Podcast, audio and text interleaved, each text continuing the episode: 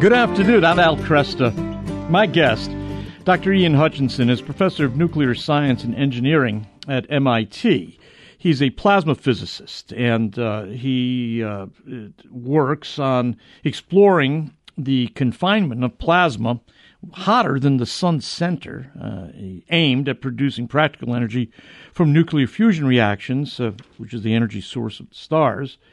Uh, he is the author of an outstanding book, which I came across when I was writing Dangerous to the Faith, called Monopolizing Knowledge, uh, which I found a great help in helping me understand the scientism uh, from a man who's deeply embedded in the world of science and yet is also uh, has an active faith in Jesus Christ. He is most recently the author of Can a Scientist Believe in Miracles?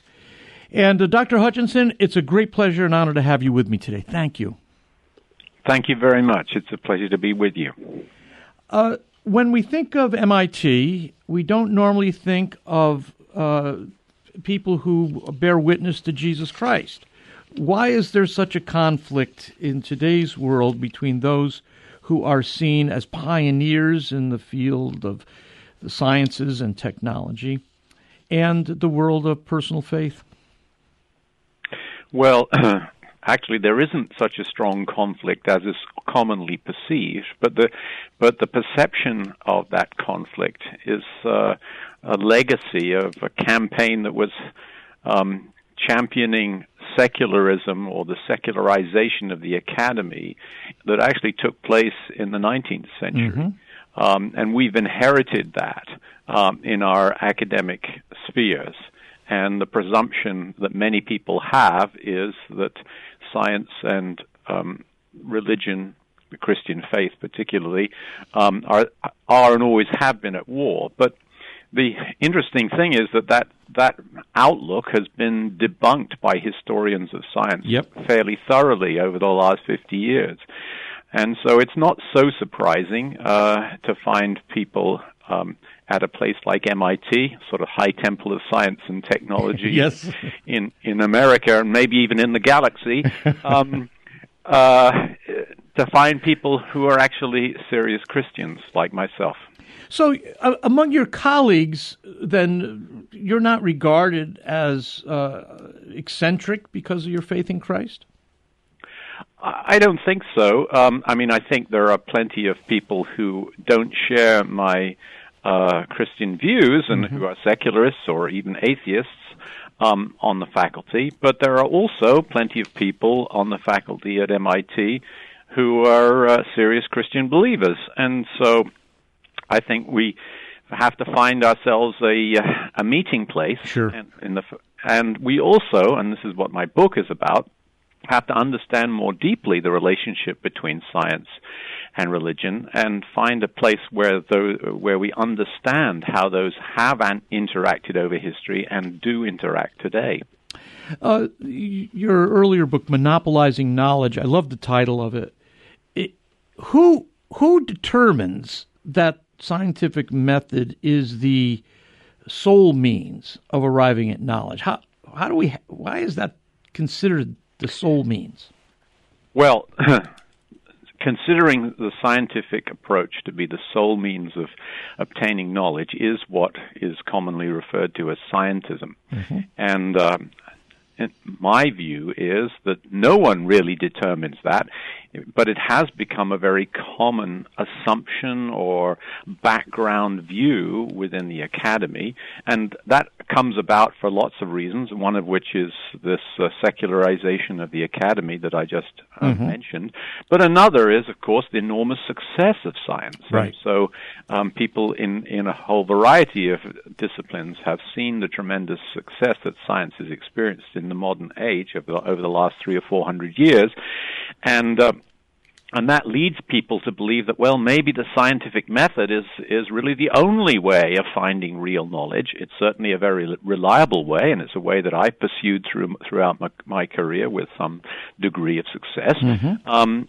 but but I think it's uh, a folly to think that science is all the knowledge there is, and I think it's very obvious when you think deeply about it that that can't possibly be true, because there are lots of things we know in our lives and in the academy and in, in and in, in important disciplines that aren't discovered by the methods of science. And, and the example I usually give of an area which is predominantly not scientific knowledge but is knowledge is history. Sure. You know, what we um, historians have very serious knowledge about what happened in the past, about the way that societies developed and individual events in those in the in the course of history, and that's important knowledge. You ignore history at your peril, but it's not found out by using the methods of science. The methods of science predominantly, I'm here referring to the idea of ha- the importance of having reproducible observations or um, experiments and, and having uh, unambiguous clarity in the way that those um, the results of those observations or experiments are are uh, expressed. And history doesn't possess either reproducibility. You can't do an experiment to prove, you know, that uh, Caesar crossed the Rubicon. Right. Um, you, but but nevertheless, um, we do know with high degree of certainty many of the facts of history. Some of them are not known with such great um, certainty as we are common, um, commonly uh, searching for in science. But nevertheless, history is real knowledge. And so scientism is just a ghastly mistake. Do, when it comes to questions of uh, what Christians might call the moral law or natural law, uh, human nature itself, bigger questions. Uh, is science helpful? Well, science can certainly describe the the normal workings of the universe. And so if you are interested in the ways in which uh, our world behaves in reproducible and uh, predictable uh, manner, uh, science is tremendously helpful. But but in the end, if you are if you are thinking in terms of the big questions of life, why am I here? What is the meaning of life? Is there a God? Where will I go when I die? Those questions that have exercised the human spirit um, for millennia, um, science isn't terribly helpful in addressing those. Yeah. Um, because those are questions which, for which, in a certain sense, science is deliberately um, uh, incompetent to answer. They're, they're questions about meaning, they're questions about personality and purpose, which are things which science deliberately puts aside when it focuses on those very clearly reproducible aspects of the world. Uh, is there, you mentioned earlier, two things about science that strike me. One of them is its extraordinary success and uh, all the benefits that accrue from science and technology in our daily lives. Yes. The second thing is the degree of certainty that scientific knowledge uh, seems to offer. Uh, when it comes to those bigger questions, uh, it seems the bigger the question, the less certainty people have about them, or at least there's the greater the degree of disagreement. Uh, can you speak to that disparity? Well, I think that you, the second way that you phrased it is, is a good one, which is that there's a greater degree of yeah. disagreement yeah. about some of these big questions. And, uh, of course, that's true, but um, quest- the big questions or the, or the questions, of religious questions, for example, does God exist, or, you know, uh, is there a loving God, and those questions like that, those are certainly questions to which the answer is less clearly uh, investigable by any kind of reproducible methods. But that's in part because, in a certain sense, they're the hard questions. Mm-hmm. And I would be willing to say, probably to the chagrin of, my, of many of my fellow scientists, that actually scientists are studying, in a certain sense, the easy questions, the questions that we we're deliberately choosing to to ask and answer, questions about which we can have very clearly, uh, easily agreed answers. But there are many other questions in life which are just as important, maybe more important, and and to which the answers aren't really so clear. So, but religion isn't the only only area in which that's true. I mean, there are areas like politics, um, in which the arguments go on forever. Right. People don't come to agreement, and yet politics is extremely important. And so we can't just focus on, if you like, the easy questions, the, the quest, questions where um, we can sort out the answers by the very um, finely tuned methods of science. Uh, since the rise of the new atheism after nine eleven, the, we see a, re, uh, a reassertion of the uh, the old village atheist idea that somehow uh, if you have faith, that means you don't have knowledge. If you have knowledge, it means you don't need faith. Uh, what's the relationship between faith and critical thinking?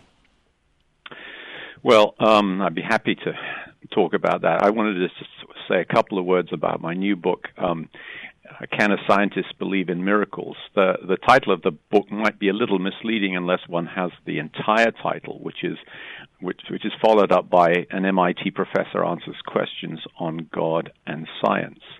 And my book is about all the kinds of questions that I've been asked at give, while giving talks, in, mostly on university campuses, about the relationship between science and faith. And the question, you know, you've asked um, about faith is one of the questions that comes up in my book. Mm-hmm. And I think it's a very important part of the relationship between uh, science and religion, because those who take the secular view often have a very naive and um, simplistic view of faith. It's really, they offer a caricature of faith, um, which I think um, needs to be thought more deeply about, because faith itself um, contains at least three threads of meaning. One is belief in propositions, mm-hmm. sometimes belief in propositions that aren't provable. Um, second, the, the second thread of meaning is a, a matter of trust or confidence in a thing or a person.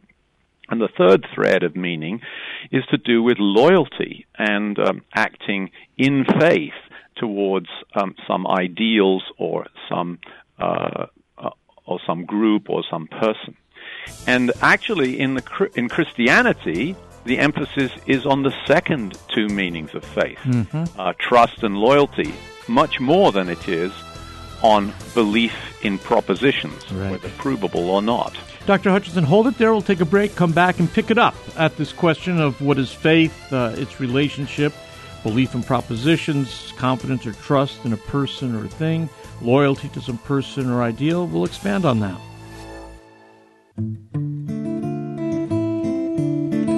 Good afternoon. I'm Al Cresta. My guest is Doctor Ian Hutchinson. He's a plasma physicist and professor of nuclear science and engineering at the Massachusetts Institute of Technology, M I T. He is the author most recently of Can a Scientist Believe in Miracles?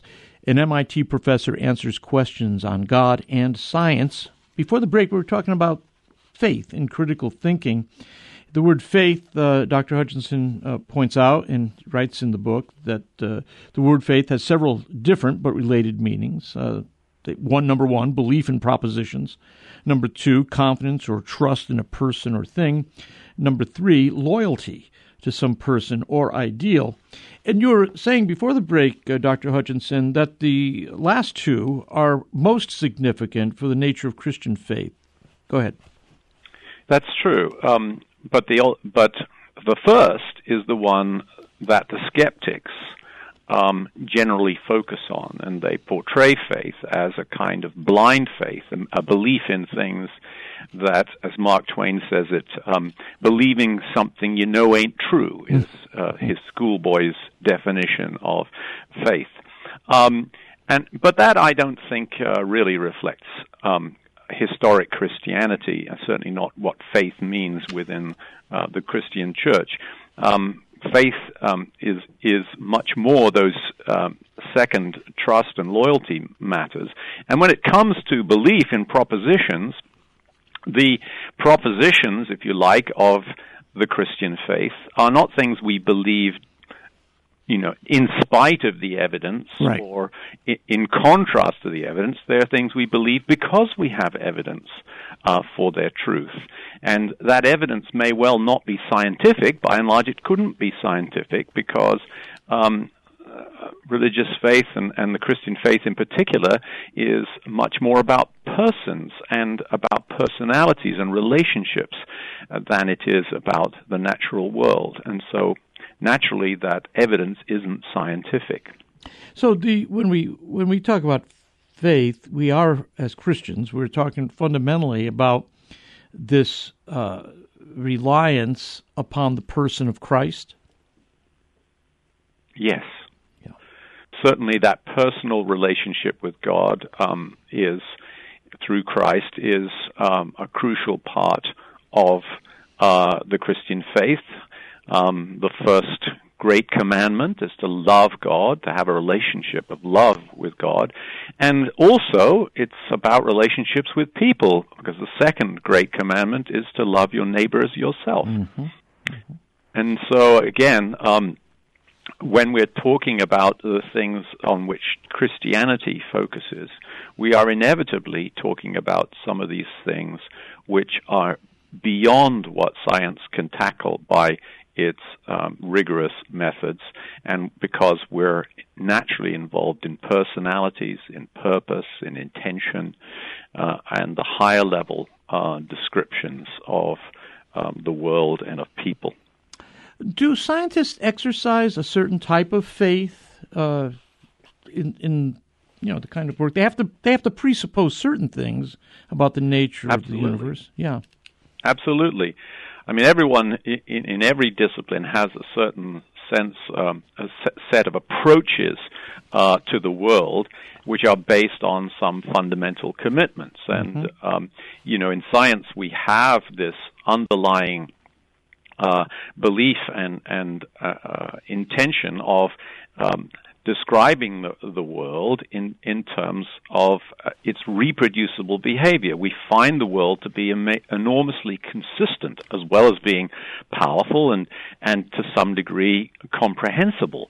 Um, those, the fact that we find it that way is not obvious from the get-go, and mm-hmm. in fact it was partly um, a, a, a pre-existing belief in the coherence of um, the creation um, that led to the growth of modern science. But certainly that um, coherence to the world is a core belief of scientists, and um, it, and it's what underlies what we carry, uh, the the kinds of investigations we carry out, and even in the end, the content of science becomes a um, a set of uh, propositions in which we're we find ourselves utterly convinced, and um, and.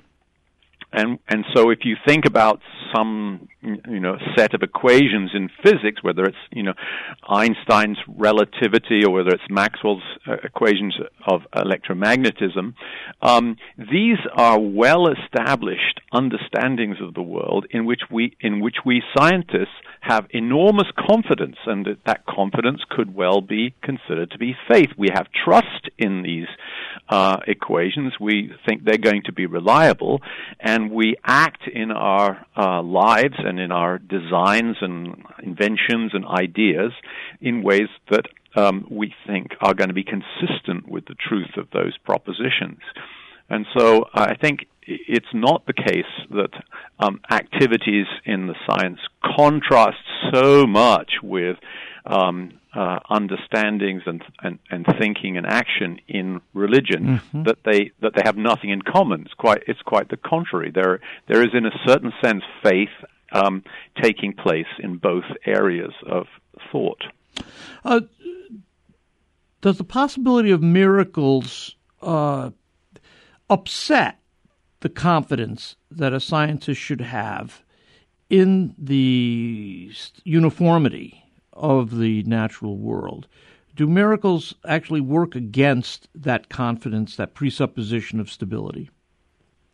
Yeah, that's that's a very important question, and um, it's one which which has come up frequently over the centuries. Mm-hmm. Um, I think that, you know, we, the given the time we have, let me just answer superficially, sure. superficially is, the, is that the answer is there is a certain tension, okay, in that science shows the um, world to be largely reproducible, and, and so our science is successful because the world is reproducible. But what science doesn't show is that the the world is always reproducible in exactly the way that science says.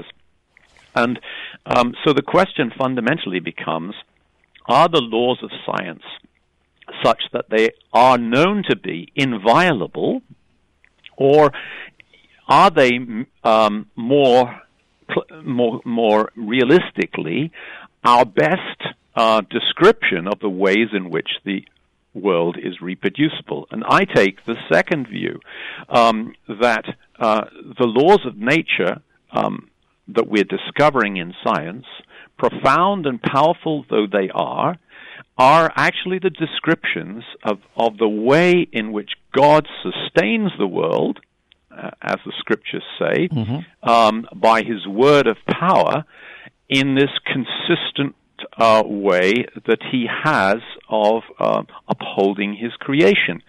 But God is not constrained by the laws of nature, even though those are the ways that he normally mm-hmm. sustains the world. And right. so if God has purposes that go beyond um, the steadfastness of his um, normal uh, sustainment of the world, he is at liberty, if you wish, um, to act differently, and um, therefore miracles are not ruled out, in in my mind, um, by uh, the the uh, great discoveries of science. And by the way, um, you know, you shouldn't just take my word for it that a scientist can believe in miracles. You should look at history and, and observe that uh, many of the greatest scientists of history, uh, Maxwell himself, Faraday, Newton, um, Galileo, uh, Boyle, and, and on and on, were convinced Christians. They were people who took the resurrection of Jesus Christ, a miracle, um, to be um, a fact. Right. And therefore, over history, it, one can observe that great scientists have indeed believed in miracles, and they can continue to do so today. Uh, you're aware of this, I'm aware of it, listeners are aware of it, that there are lots of competing claims about miracles. People use the word very loosely. But let me ask you about miraculous claims in other faith traditions, in other religions. How should the uh, Christian Uh, regard those claims? Well, I think it's not at all unreasonable for a Christian to approach any miracle claim with a degree of skepticism. Right. Because miracles must be rare, because if they weren't rare, science wouldn't work.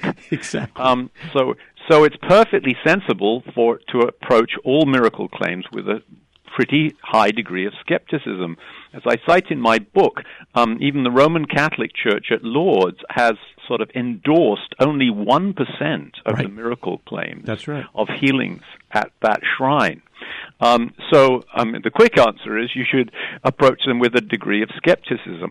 Sometimes people put forward those miracle claims from other religions as some kind of disproof um, of Uh, Christian miracle claims, but I don't think that's how it works. And in my book, I explain a bit, in a bit more technical detail how the probabilities actually work. But whether or not um, miracles are true, in, or that there are such things as, as true miracles in other religions, really has minimal um, uh, influence on whether I think one could reasonably uh, accept that the possibility that there are miracles um if one's a Christian. Mm-hmm. So I don't think actually God is forbidden for uh, from working miracles in the context of other faiths.